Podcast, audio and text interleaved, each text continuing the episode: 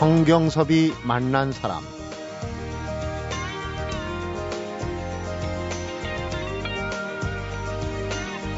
제철 재료는 맛과 향과 영양이 고루 풍부하며 계절 감각을 일깨워 자연의 변화를 오감으로 느끼게 해준다.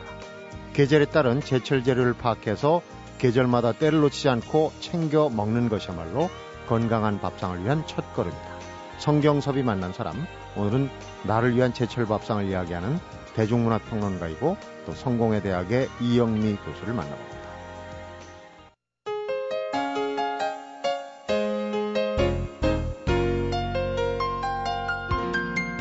영미 교수님 어서 오십시오. 안녕하세요. 반갑습니다. 네, 또 뵙습니다. 네, 지난번에 대중가요 얘기할 때 네. 음식 해먹는 걸 좋아하신다고 책도 내신다고 해서 한번 네. 다시 뵙자 그랬는데 이제 말이 씨가 됐습니다. 네, 감사합니다. 나온 책을 보니까 뭐 주부들이 굉장히 좋아할 것 같아요. 뒤에 또 얘기하겠지만 그런데 이제 좀 여담입니다만은 대중가요 입에서 나오는 거 아닙니까? 네. 오늘은 입으로 들어가는 아, 네, 맞습니다. 먹거리 얘기입니다.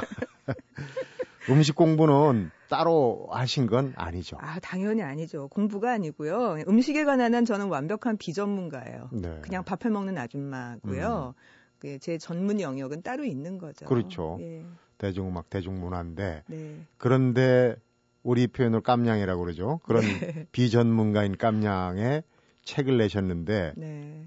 책 내용이 간단치 않더라고요. 어, 사실 간단해요. 왜냐하면 보통 사람들 해먹는 얘기인데요. 음. 그냥 제가 다른 사람보다 더 가지고 있는 건 약간의 글재주 죠. 네. 그러니까 남들한테 설득력 있게 말할 수 있는 뭐 평론가니까 당연히 그 훈련을 하고 산 거고 네. 음 30년 가까이 되거든요. 결혼해서 이제 밥을 해 먹고 산 지가 몇 년 있으면 30년입니다. 그러니까 저, 저 정도 되는 50대 초반 아주머니들이라면 뭐 앵간히 다 알고 있는 음, 네. 다할 수 있는 이야기를 제가 좀 정돈한 것일 뿐입니다. 음, 중앙일간지에 1년 동안 연재하신 글인데 네. 제가 아는 어떤 저하고 제일 가까운 어떤 여성분이 네. 책을 읽고 정말 재밌다. 이거 근데 그 책을 읽으면 좀 고단해질 것 같다고 자꾸 음식을 해보고 네, 싶은 실제로 맞아요. 해봤던 예, 또 네. 실패한 사례도 다 들어있지 않습니까? 네, 네, 그렇습니다. 네. 그 자꾸 해먹게 되고요.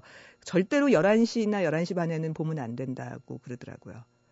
너무너무 배가 고프니까 밤 9시 이런 때는 그책 보면 안 된다고. 음, 밤에 너무, 오히려. 예, 막 먹고 싶어 죽겠어 가지고 냉장고 문은 닫았는데 더 먹으면 안 되는데 뭐 그런 음. 유혹을 하는 책이다 그런 얘기 많이 들었습니다. 나를 위한 제철 밥상, 제철의 음식 먹거리가 참 그 건강에는 섭생에는 좋을 수밖에 없다는 생각 들지만 네. 나를 위한이라는 전제가 붙었어요. 상당히 네. 이기적인 제목인데 왜 이렇게 이기적인 제목이 나온 겁니까? 제가 이제 음식책을 낸 게 두 번째인데요. 하나가 어, 참하고 그러니까 소박한 우리 밥상 이야기라는 책을 냈어요. 네. 근데 그걸 내고 나서 굉장히 많은 남자들이 아, 참 남편 좋으시겠어요. 이런 얘기를 계속 하는 거예요. 근데 저는 이제 요즘 시쳇말로 약간 빈정상해요. 그런 네. 얘기를 들을 때. 왜냐하면 제가 남편을 위해서만 밥을 하는 건 아니거든요. 그러니까 물론 뭐 주부들이 가족을 위해서 밥을 한다 그러지만 그거를 정말 즐기지 않으면 할 수 없다고 생각해요. 네. 근데 우리는 이제 남자는 얻어먹는 사람, 해주는 밥 먹는 사람, 여자는 밥하는 사람 이렇게 양분이 돼 있고 네. 그게 음식 책에도 고스란히 드러나는 것 같아요. 그러니까 제가 이제 어쨌든 책 한 권을 내고 나서 어, 제 책이 갖고 있는 위상이 무엇인가를 이렇게 되돌아보니까 네. 이게 또 뭐 분석하는 게 직업이라 이제 머릿속으로 그걸 분석을 해보니 음식에 관한 책은 한 두 가지더라고요. 하나는 남자들이 주로 쓰는 책인데요. 맛집 기행이에요. 만난 거 찾아 먹으러 다니는 네, 그렇죠. 전국에 어디 가면 맛있는 게 있다. 정확하게 얘기하면 좀 술, 술안주 기행 쪽에 좀 더 가까워요. 네. 그리고 두 번째는 레시피가 들어있는 요리책이에요. 근데 그건 주로 여자들이 써요. 네. 여자 전문인들이 쓰는 거죠. 요리 전문가들이. 그러니까 그 구분이 너무 명확하잖아요. 여자는 밥하고 남자는 먹으러 찾아다니는 걸 하는 거잖아요. 듣고 보니까 그러네요. 네. 그래서 사실 제 책은 이것도 저것도 아닌 그냥 음식 만드는 사람으로서 가지고 있는 생각과 경험을 소박하게 적은 그 수필 같은 그런 것들이거든요. 네. 그리고 저는 남편을 위해서만이 아니라 그냥 저를 위해서 하기도 해요. 그걸 즐기니까 이렇게 오래 하고 또 관심을 가질 수가 있는 거라고 생각하고요. 냉철하게 얘기하면 이제 내가 즐겨 먹다 보니까 남편은 부수적인 네. 수혜자가 된 거네요. 남편이 어 그런 얘기도 해요. 이게 일종의 몰모트가 되는 기분을 아느냐. 그거는 뭐 행복한 비명이고요. 네.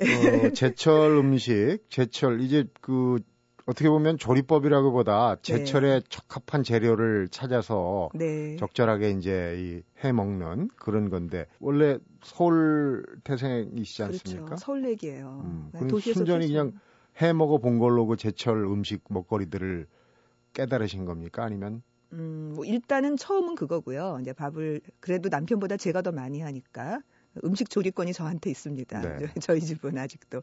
그래서 그게 있는데 제가 한 30대부터 40대 거의 끄트머리까지 거의 18년을 어, 이천에서 살았어요. 경기도 이천. 예, 경기도 네. 이천. 그것도 아파트 이런 게 아니고 시골에 땅 조금 사서 뭐 처음에는 비닐하우스 짓고 사다, 살다가 그다음에 흙집 짓고 해갖고 음. 거의 뼈를 묻고 살 생각으로 살다가 네. 어, 2010년에 3월 달에 서울로 다시 이사를 왔거든요. 왜 또 뼈를 안 먹고? 아, 그게 좀 가슴이 아프죠. 네. 그 마을에 고압선 송전탑이 75만 6천 볼트라고 요즘 계속 나오는 거 있잖아요. 네. 분신한 할아버지 계시고 밀양에서 음. 보장을 안 해주니까 제대로 이거 받친다면 안 가지는 건데, 그러니까 그게 그 밀양만의 문제가 아니라 거기는 이제 원전이 가까이 있기 때문에 지금 이슈화가 된 건데요. 네. 전국 곳곳에 그게 박혀 있는 거예요. 엄청난 고압.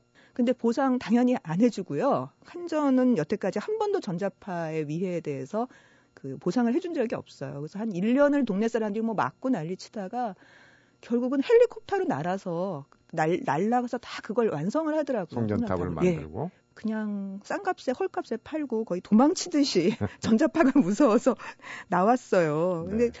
그리고 나와서 서울에서 있으니까 18년 동안 제가 거기서 정말 그 제 땅이니까요. 어디 시골 저기 딴 데 가갖고 무슨 머위 싹 같은 게 보이고 뿌리가 보이면은 캐다가 제 앞에다 심고 뭐 음. 달래 먹다가 남은 거 있으면은 구멍 파서 심어 놓으면 내년에 또 먹고 뭐 드룹 같은 것도 있으면 고이고이 갖고 와서 음. 뜯어 먹고 이런 거를 18년을 해서 고이고이 갖고 놓은 그 제 영역이잖아요. 그 앞에 채마밭을 잃어버렸군요. 그렇죠. 매실도 이제 막 따기 시작한 지 2, 3년밖에 안 됐고요. 묘목 음. 심어서 잘 키워가지고 그 살구도 그랬고요. 네. 그 그거를 다 놓고 오니까 정말 허망하더라고요. 그리고서 이제 청탁이 왔는데 아 내가 무슨 이야기를 더 쓸 수 있을까? 그냥 밥하는 아줌마가 책 한 권 냈으면 제가 할 수 있는 이야기는 다 한 건데 음. 그리고 생각하다 보니까 시골에 살았던 경험을 가지고 다시 서울의 도시 아줌마가 아파트 아줌마가 되면서 네. 어쨌든 저는 장을 보고 살아야 되니까 그 감각을 어떻게 유지하고 그 경험을 살려서 서울의 시장들을 어떻게 볼 것인가 하는 걸 책을 쓰면 이게 가능은 하겠다. 네. 서로 도움이 되는 정보이긴 하겠다. 이런 생각을 했습니다. 그러니까요. 그 시골 생활을 불가피하게 접고 나왔지만은 네. 또 흔히 하는 말로 아는 만큼 보인다. 거기서 네. 이 터득한 삶의 지혜, 노하우가 어, 이제 도움이 되는 거죠. 네, 엄청나요. 이제 이전엔 전혀 몰랐던 건데요. 이게 계절이 뭔지를 아니까요. 음. 시장이나 어, 대형마트에 가서 물건을 보면 그 물건이 어떻게 여기까지 왔는지가 거의 보여요. 네. 어, 그러니까 이게 말하던 도매 시장을 거쳐서 온 물건인가, 음. 아니면 보따리 아줌마들이 그냥 직거래 하듯이 가지고 시외버스 터미널에 내려서 들고 온 그 함지박 아줌마인가, 혹은 이거는 비닐하우스에서 키운 건가, 노직 것인가, 이런 거 그냥 보면 알겠어요. 네. 그런 노하우를 좀 오늘 같이 네. 나눠 주시기 바랍니다. 네. 우선 이제 제철 얘기가 나왔으니까, 네. 어, 영미 교수는 비닐하우스에서 나온 채소 절대 안 사 먹는, 초봄에 나오는 딸기 같은 것도 안 사 먹는다. 제철이 이제 가장 맛있을 때고 네. 가장 몸에 좋을 거긴 해요. 그런데 그렇죠. 제철이 아닌 건 일체 손을 안 댄다고 그러셨거든요. 아, 주 노력하고 있죠. 음. 거의 그 뭐라 그럴까요? 무건 수행의 괴로움을 아시나요? 말하고 싶어 죽겠는데 네. 말 참고 있어야 되는 거잖아요. 네. 눈에 안 보이면 안 먹는데 시골에선 좀 그랬어요. 그냥 음. 안 가고 말지. 내 땅에서 나는 거 먹지. 서울에 오니까 지천으로 깔린 게 그것들인데 어, 정말 이렇게 꼭 참고 지나가는 거죠. 마트 네. 앞에 지나갈 때. 근데 그럼에도 불구하고 어쩔 수 없이 먹게 되는 것들도 꽤 있습니다. 그거밖에 네. 없으니까. 음. 근데 가능하면 제철에 가까운 것을 먹으려고 제가 최소한 머리를 쓰는 거죠. 정말 놀라게 되는 게 어쩌다가 네. 이렇게 그 시골 마을 가서 네. 서울 생각하고 네. 뭐가 떨어져서 한번 그 가게를 가보면 정말 아무것도 없어요. 아무것도 제철 거 외에는 아무것도 네, 없어요. 네. 나오신 게 우선 오늘 때는데 네. 지금 계절로 봐서 지금 이제 4월, 네. 3월 지나고 4월, 5월 가는데 지금부터 이 우리가 만날 수 있는 네. 제철의 행운 어떤 겁니까? 좀 가장 아, 건강에 좋은 걸로 치면. 지금 제일 좋은 건 나물이에요. 나물. 예, 보통 나물 그러면 2월 말부터 막 마트에 나오잖아요. 네. 그건 아주 밑에서 나는 것 혹은 밑에서 나더라도 비닐하우스를 거쳐서 키운 것들이 굉장히 많아요. 노지는 아닐 가능성이 노지는 많다. 아닐 가능성이 많죠. 굉장히 깨끗하고 뽀얗고 이런데 그나마 아주 뭐 해남이거나 무슨 뭐 남해거나 이렇게 음. 나는 것들이고요. 4월이 돼야만 중부지방에서 제대로 이제 뭔가 꼴을 갖춘 나물들이 나오기 시작해요. 음. 그러니까 돌미나리도 이제 좀 먹을 만치 자라 있고요. 부추가 새싹이 이제 막 나요. 네네. 근데 네. 그거는 뭐 시장상 거의 구해볼 수가 없습니다. 왜냐하면 시장에서는 늘 비닐하우스에서 겨우 내내 베어서 팔고 베어서 팔고 하는 게 나오는 건데 음. 가끔 함지박 아줌마들이 갖고 나오는 게 이제 눈에 띄는 거죠. 네. 그리고 뭐 머위 그리고 5월 들어서면 이제 제철 두릅 같은 음, 거 음. 먹을 수 있고요. 그래서 과일은 어떻습니까? 지금도 과일이, 과일이 너무 없어. 그런 얘기를 해요. 아이들이 네. 그 딸기가 어느 철 과일이냐 그러니까 사철 과일이다. 마트 가면 항상 있거든요. 네, 겨울 가을이죠. 뭐 누가 음. 어느 엄마가 그랬대요. 뭐 요즘 아이들만의 문제가 아니고요. 애가 뭐 딸기 먹고 싶어 이렇게 어린애가 들으니까 눈 올 때 사줄게 눈 오면은 딸기 나온다 그랬대요. 음. 근데 정말 맞거든요. 네. 눈 펑펑 내릴 때 함지박에 딸기 갖다 놓고 팔기 시작을 해요. 사실 과일로 보자면 지금은 간절기여서 먹을 과일이 사실 없습니다. 과일은 언제부터 나오는 게 제철? 음, 여름이 되면 이제 사실 딸기가 5월 정도가 되면 끝물이어서 거의 소위 하우스 딸기라는 게 끝나요. 왜냐면 겨울부터 팔았기 때문에. 음. 근데 원래 딸기철은 5월 말 6월 초 정도가 돼야만 이제 딸기가 싹이 나서 꽃이 피기 시작해요. 네. 그러니까 이게 자라가지고 하려면 한 5월 말 정도 돼야 되거든요. 음. 그러니까 딸기, 토마토 이런 순서로 나오는 거고 지금 먹을 수 있는 유일한 거는 낑깡, 그러니까 금귤이라고 하죠. 네. 그러니까 제주도에서 나온 조그만 음. 거, 뭐 한라봉 좀 남은 거, 그리고 사과나 배는 좀 허벅해지기 시작하고요. 네. 그래서 저는 이때 정말 먹을 게 없죠. 저는 뭐 하우스 딸기 안 먹겠다고 마음을 먹었고 당연히 참외 안 먹습니다. 아, 참외는 8월 중순까지 기다려요. 진짜 진짜 꾹 참고 기다려야 돼요. 네. 그게 이제 그렇게 되면 노짓게 나오거든요. 참외는 보니까 우리는 노랗게 물론 네. 품종이 다르지만 노란 참외보다는 옅은 참외가 더 좋다는. 아, 제가 그렇게 쓴 거는 뭐냐면요. 그 아, 참외 밭에 가서나 이렇게 고르면은요 참외는 처음엔 노랗게 달렸다가 점점 점점 자라면서 색깔이 옅어져요. 옅어지죠. 팽창이 되니까 네. 그러니까 충분히 잘 자란 것들은 색깔이 약간 연한 가능성이 높고요. 음. 그런 건 확실히 노질 것들은 보면 티가 납니다. 그러니까 네. 그런 게 굉장히 맛있죠. 그러니까 하얀 부분까지 막 거의 그 멜론 맛처럼 달고 맛있는 네. 예 진짜 그런 노질 것들은 한 8월 중순 돼서 나와서 저는 4월하고 5월 초반까지 아무것도 먹을 게 과일이 없을 때는 네. 약혼 먹습니다. 네, 약혼은 11월에 캐서 쭉 두고 먹는 거잖아요. 그러니까 이제 제철에 수확해서 보관해서 먹는 것. 음. 그러나 말 이렇게 뭐 무르거나 허벅해지거나 그렇지 않는 야채이기 때문에 그냥 아작아작하는 맛으로. 과일이든 채소든 네.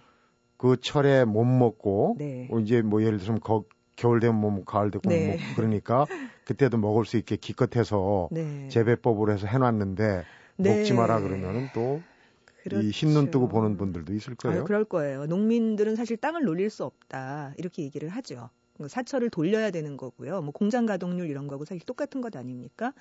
그런데 이제 생태주의의 입장에서 보자면 땅도 쉬어야 된다. 그게 음. 사실은 맞기는 합니다. 어느 정도 쉬어주지 않으면 땅이 너무 힘들기 때문에 계속 비료를 퍼부으면서 키워야 돼요. 근데 이제 뭐 농지가 좁은데 어떡할 거냐. 우리나라 땅덩어리도 좁은데. 거기까지 네. 인정을 하겠어요. 그러니까 하우스 거를 키우더라도 제철 건 좀 남겨놔야 되는 것 아닌가요? 음. 도시 사람들은 점점 철을 앞서가요. 이게 왜, 그 왜 옷도 보면 조금씩 앞서 입잖아요. 네. 음, 아직 안 더운데도 막 반소매 입고 나오고 아직 안 추운데도 오리털 파카 입고 나오고 이런 그런 것처럼 성급한 거죠. 도시인들의 그 속도감에 대한 집착이 계속해서 먹을 것도 미리미리 빨리 땡겨 먹는 버릇이 들었어요. 그래서 네. 제철 때가 되면은 너무 맛없는 것이 되거나 품질이 형편없는 것들이 나오는 현상이 생기는 거예요. 그러니까 저는 그건 좀 문제다. 최소한 무슨 생태니 환경이니 이런 거 생각하는 무슨 유기농 식품점이니 이런 데서만이라도 정말 좋은 제철의 음식들을 파는 게 옳다고 저는 생각해요. 네. 제철 식재료 먹거리에 집착한 이유에 대해서 제철의 재료가 가장 값싸고 또 네. 맛있고 건강하고 가장 올바르기 때문이다. 이영미 교수가 이제 책에 실어놓은 구절입니다. 하나하나 제철 밥상을 차려보도록 하겠습니다.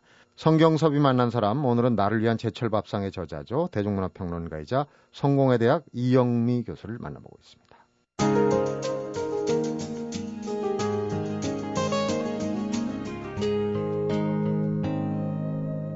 성경섭이 만난 사람.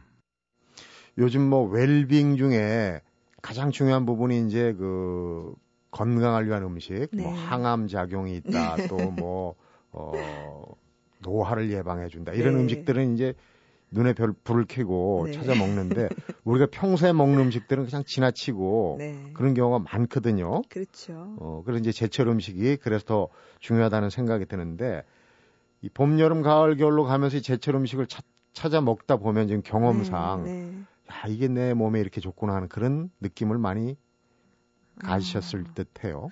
그거는 조금 훈련인 것 같기는 합니다. 네. 자꾸 그렇게 먹다 보니까 겨울에 오이를 만나면 아우 추워 이런 느낌이 있어요. 그러니까 음. 오일은 굉장히 시원한 음식이고 여름에 시원하려고 먹는 건데, 그건 참외도 마찬가지거든요. 이렇게 냉한 거를 내가 꼭 겨울에 먹어야 돼? 뭐 이런 식의 생각이 좀 드는 거죠. 네. 그래서 그거는 그냥 제 몸이 좀 민감해져서 그런 것일 수도 있고 조금은 훈련 같기도 하고요. 음. 그러니까 확실히 자연에 대한 호흡을 회복한 거는 시골 들어가서예요. 그러니까 이게 언제 나는지가 그냥 정말 눈에 보이는 거고요. 정말 천지공사라 그러잖아요, 농사를. 하늘과 땅이 같이 짓는 것이다. 그러니까 하늘이 안 도와주면 인간이 할 수 있는 건 정말 아무것도 없다는 생각을 이게 그냥 거칠애가 아니라 절절하게 하게 돼요. 네. 이게 근데 뭐 이런 거예요. 한번 갈아 먹었는데 뭘 좀 좀 더 먹고 싶어요. 그 배추를 한 여름에 열무를 좀 열무나 그 얼갈이 배추를 더 먹고 싶어서 한 5월, 6월에 씨를 뿌렸다. 뭐 7월에 씨를 뿌렸다. 안 나요. 어. 그러니까 25도가 넘으면은 싹이 트지 않아요. 그러니까 배추는 고랭지만 나오는 거예요. 그러니까 냉상 재배를 해야 되는 거죠. 그걸 네. 다 이제 거스르면서 하려면 더운 시절에는 예, 더운 시절에는 배추 싹이 트지를 않고요. 기껏 튀어나도요. 이파리가 어떻게 되냐면 망사 있죠, 망사. 어. 온 벌레들이 달려들어서 그러니까 그 시절에는 그게 키우는 게 아닌 거예요. 그래서 그때 못하면 1년 기다리는 거고요. 장도 마찬가지로 이때 못 담그면 1년 놓치고 기다리는 거고. 네. 뭐 장아찌, 김장 모든 게 그래요. 그러니까 도시에서 늘 마트에서 똑같은 거 보고 하, 맨날 똑같은 거 오늘은 뭐 해 먹냐 이러면 굉장히 삶이 지겨운데 그냥 곧대곧대 뭐 2주일이면 벌써 사라지는 제철의 음식들을 고르다 보면 1년이 굉장히 즐겁습니다. 또 아쉬움이라는 게 또 어떤 어, 네, 즐거움이 될 수도 있어요. 네, 네. 앞에서 이제 잠깐 지금 4월에 이제 나물 얘기를 많이 했는데 나물 네. 하면은 우리가 이제 뭐 국 끓여 먹고 무쳐 먹고 네. 이런 정도인데 지금 그 제철로 치는 네. 주목할 만한 나물하고 또 나물 외에도 어떤 그 지금 계절에 좀 어울리는 계절 네. 음식 어떤 게 있을까요? 사실 조리를 많이 안 하고 먹는 게 제철 음식은 제일 맛있어요. 왜냐하면 재료 자체가 맛있기 때문에 음. 조리를 안 해도 맛있는 거죠. 그래서 음, 뭐 풋고추 그 제철에 나오면 정말 뭐 할 필요도 없는 거고요. 제철 딸기는 하도 맛이 시고 달고 강해서 특별히 무슨 이상한 거 안 해도 맛있는 거고요. 네. 근데 이제 그게 맛이 싱거워지니까 비닐하우스 같은 데서 음. 키우거나 철을 거스르니까 향도 강, 약해지니까 뭔가 자꾸 집어넣어서 뭘 하게 돼요. 그래서 사실 봄나물들 4월, 5월에 나오는 건 그냥 아주 간단한 양념으로 무쳐 먹는 게 제일 맛있습니다. 네.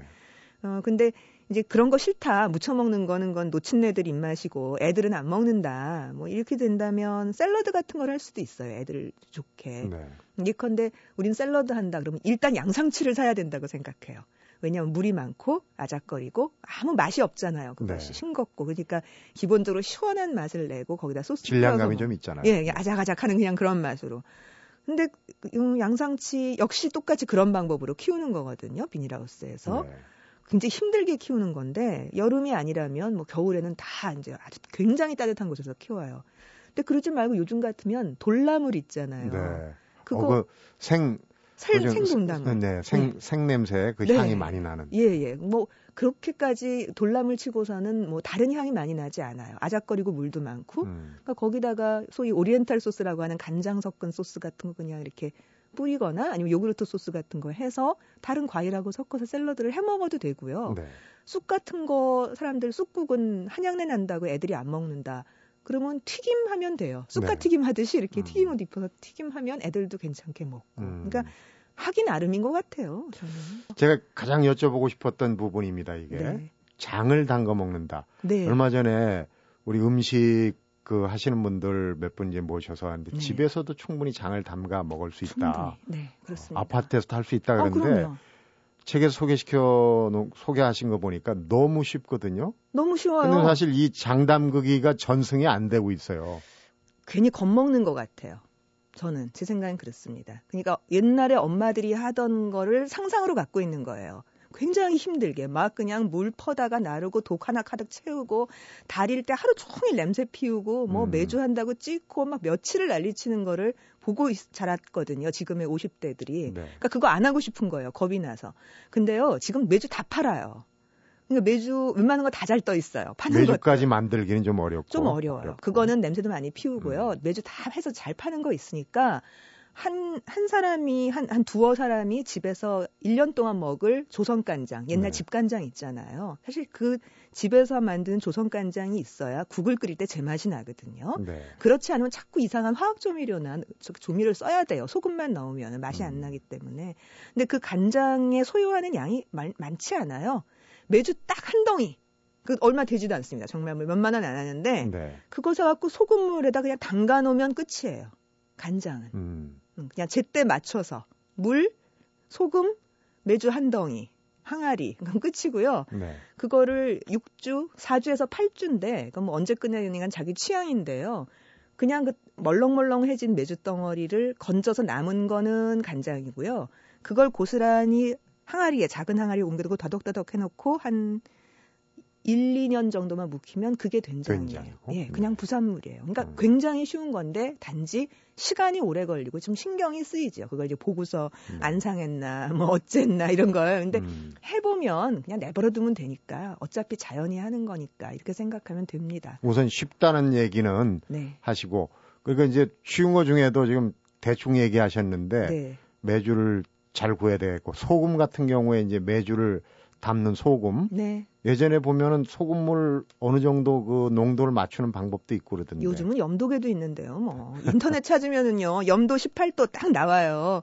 근데 염도계 없어도 계란 띄워보고 뭐 이런 거 다 하면 그냥 나오는 거고요. 네. 어, 아파트여서 해가 잘 안 든다. 좀, 볕좀 쐬기 힘들다. 그럼 염도를 높이면 됩니다. 음. 그러니까 22도 정도가 되면은 거의 햇볕을 쐬지 않고도 간장, 된장이 다 된다고 주장하시는 명인들도 계세요. 네. 그러니까 간장 파는 파시는 분들도 그래서 염도를 매우 높이면 충분히 가능해요. 음. 아파트에서 혹은 해가 안 드는 곳에서. 시기적으로는 어떻습니까? 지금은 조금 어, 보통 1월장, 2월장, 3월장 그렇게 얘기해요. 음력 기준이에요. 그러니까 음력으로. 그러니까 정월 말에 담그는 걸 1월장, 정, 음력 2월에 담그는 걸 2월장. 늦어도 음력 3월 초에는 담가야 돼요. 지금이 그러니까 거의 늦었어. 데드라인? 예, 거의 데드라인이거나 그 거의 끝나가야 되는 거고요. 그러니까 네. 간장은 포기하시더라도 된장만 하셔도 됩니다. 음. 간장 안 뺀 된장 메주가루 사서 하시면 되니까 네. 간장 고추장은 지금 막 담가요. 됩니다. 어느 음식에나 다 들어가는 거니까 네. 가장 믿을 수 있게 하려면은 예. 어, 지금쯤 이제 메주 어디서 구할지 네. 소금도 또 좋은 천일염을 구해야 되고 항아리 네. 이런 거 좀 생각하시고 올해 좀 늦었다고 싶으면은 내년에 한번 도전을 해보는 것도 네. 좋을 것 같습니다. 가장 기본이 되는 거 아니겠습니까? 그렇습니다. 저는 장, 김치 이것을 잃어버 젓갈 이거 잃어버리면 이제 맛의 기본이 좀 흔들린다고 생각하는 편이에요. 네. 그래서 어쨌든 호기심으로 그런 걸 조금씩 다 해봤는데요. 멸치젓도 음. 담그고 뭐 무슨 당연히 김치는 해먹는 거고요. 그래서 겁먹지 말고 망치면 버린다. 취미 활동 하다가. 예, 이렇게 생각하면 그까지 매주 한 덩이 그거 보통 취미 활동 가격으로 치면 별거 아니에요. 네. 성경섭이 만난 사람 오늘은 생체 시계를 회복하는 행복한 밥상 이야기 제철 음식의 저자입니다. 이영미 대중문화 평론가를 만나서 얘기 나눠보고 있습니다.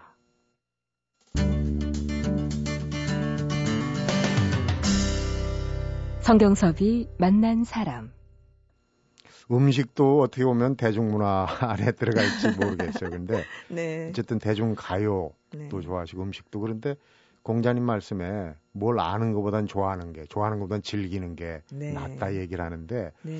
이런 말씀대로라면은 음식 평론가 쪽으로 좀 전향하시는 것도 어떨지 싶어요. 글쎄 말이에요. 그게 저는 그런 것 같아요. 이게 제 전문이 아니기 때문에 즐겁게 쓸 수 있는 것 같아요. 음. 왜냐하면 전문이면 책임져야 돼요. 제가 대중가요 이야기 굉장히 시시껄렁한 얘기 같지만 그거 하나하나를 쓸 때 다 점검하고 공부한 거 바탕으로 하고 아니면 아니라고 생각하는 부분은 말을 감히 못하고 당사자가 있잖아요. 당사자뿐만 아니라 제 말에 대해서 는 책임을 져야 되는 네. 거거든요. 근데 음식 쓸 때는 그냥 이렇게 써요. 이렇게 이렇게 하면 나는 이렇게 해 먹는다. 난 참 맛있었다. 사실 괄호 열고 아니면 말고예요. 아니면 말고. 왜냐하면 저 전문가 아니니까. 음. 그러니까 굉장히 글을 편하게 쓰고 편해 쉽게 되는 거죠. 근데 네. 이걸 이제 전문가로 하기 시작하면은 거기서부터 이제 골치 아파지죠. 제가 네. 책임지는 네. 말을 해야 되니까.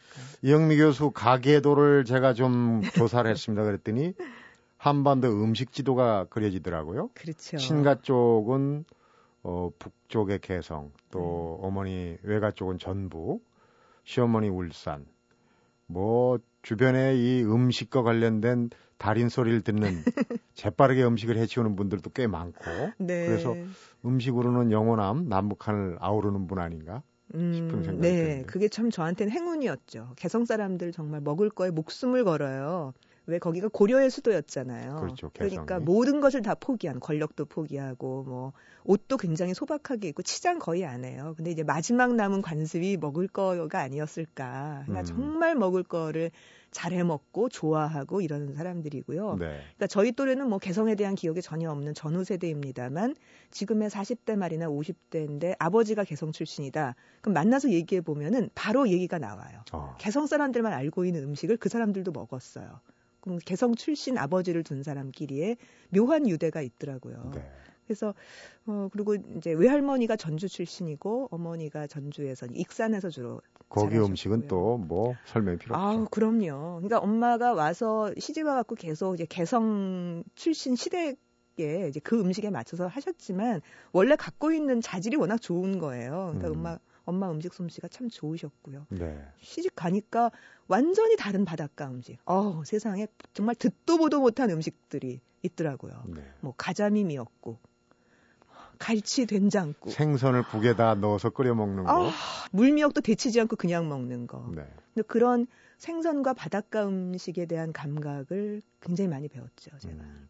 근데 어떻게 보면은 이걸 하나하나 개성을 살리는 게 중요해요. 요즘 보면은 네. 그 남도식, 한정식 보면은 아, 서울식으로 네. 좀 가미가 맞아요. 돼가지고 이게 정체성이 불분명하거든요. 예. 이쪽 건지 저쪽 건지. 그런 김, 부분은 김치도 그래요. 네. 지금 서울에서 먹을 수 있는 김치 대부분은 전라도식 김치예요. 그러니까 서울식 김치는 그거보다 훨씬 더 맑고 네. 싱겁고 안 맵고 그렇게 해야 되거든요. 그래서 저는 김치를 두 가지 담가요. 김장할 때. 그러니까 약간 중부나 이북 지방처럼 슴슴하게 음. 새우젓 뭐, 뭐 이런 거 많이 넣고서 비리지 않게 담그는 김치가 하나 있고요. 그건 네, 제가 먹는 용이에요. 네. 생새우 많이 넣고 그다음에 이제 또 하나는 멸치젓을 생으로 확 집어넣고 갈치 같은 거 썰어 넣고 짭짤하게 담그는 남편용 김치를 음. 두 가지를 해서 같이 먹는데요. 어, 그게 다 뒤섞여 가지고 지금 서울에서도 다 전라도 김치식으로 하고 있거든요. 그러니까 네. 저는 지키는 게 옳다고 생각합니다. 그것을. 근데 음. 이런 거죠. 그 왜 음악에서도 보면은 옛날에 이강숙 선생님 같은 분들이 열린 음악의 세계, 열린 음악의 귀 이런 말씀 하셨거든요. 네. 우리나라 사람들이 고전 낭만파 서양 음악만 듣잖아요. 근데 현대 음악도 듣고 국악도 듣는 귀가 열리면 얼마나 좋겠어요. 그러니까 쓸데없이 섞으란 이야기가 아니라 남도 음식도 맛있고 먹을 줄 알고 꼬막도 음. 먹을 줄 알고 뭐 평양에 뭐도 먹을 줄 아는 입맛을 갖고 있으면 정말 즐거운 거죠. 그걸 일부러 뒤섞을 필요가 없는 거죠. 네. 그런데 이제 남편분이 절대 미각이라고 아, 네. 좀 절대 미각이 그러시는데 그런데 어떻게 보면은 네. 좀 까다롭기도 하지만은 또 절대 미각을 가진 사람은 내가 만들어준 음식을 알아주거든요. 그렇죠. 양면성이 있습니다. 아, 그럼요. 어느 쪽이 즐거운데요. 더 큽니까? 어, 즐겁죠. 남편이 음마, 입맛이 별로였다면 저 음식을 이렇게 열심히 안 했을 수도 있어요. 해줘도 모르는데요. 네, 서로 맞장구 치는 재미로 간 감이 있고요. 제가 절대 미각이라고 그 썼던 이유는 뭐 이런 식이에요. 이 남자분들은 이 감이 별로 없으신데요. 주부들은 바로 알아들어요. 음. 뭐 특정한 상표를 얘기해서 죄송합니다만 간장 바뀐 걸 알아요. 예컨대 501이 있고 701이 있어요. 가격 차이가 좀 나요. 음. 근데 701이 좀 더 비싸고 맛있는 간장이거든요. 그거 하다가 어느 날 501로 바꿨어요. 음. 그날 바로 알더라고요. 아, 맛이 왜 이러냐? 네, 맛이 간장 맛이 왜 이러지? 이렇게 바로 알더라고요. 음. 꿀 같은 것도 뭐 이게 싸구려 꿀인지 비싼 꿀인지 이런 금방 알아요. 얄밉지 않아요? 조금요. 아, 예. 밥상머리에서 이게 이제 뭐 맛난 음식을 먹다 보면 웃음도 나오고 네. 얘기도 많이 해요. 근데 네. 이렇게 쭉 그 주변 분들이 한반도 음식 지도를 그리는 분들이 같이 모이면은 네. 에피소드도 많을 것 같아요. 밥상머리에서. 그렇죠. 서로 이제 모르는 이야기들을 하게 되니까요. 근데 이제 의외로 자기가 갖고 있는 음식 취향에 대한 고집이라고 할까 그게 굉장히 강하죠. 음식, 음식 특히 그런 거예요. 예, 음식은 특히 그래요. 그래서 그게 굉장히 좋아서 어머 그걸 무슨 맛으로 먹노 이제 이런 식의 반응이 이제 나오는데 이 대목이 이제 제가 어, 문화를 공부한 덕인 것 같아요. 이걸 네. 좀 분석해서 여기는 왜 이렇게 먹을 수밖에 없을까? 뭐, 뭐 이런 이런 식인 거죠. 뭐 여기는 왜 이런 맛을 즐길 수밖에 없을까라고 하는 것들을 머릿속에서 좀 논리적으로 저는 재구성을 하니까 이것을 음. 이제 비교해서 글을 쓸 수 있게 된 건데 보통 사람들은 그냥 내가 먹는 맛이 제일 맛있다. 별로 따지지 않고 네. 그렇게 되는 거죠. 그러니까요.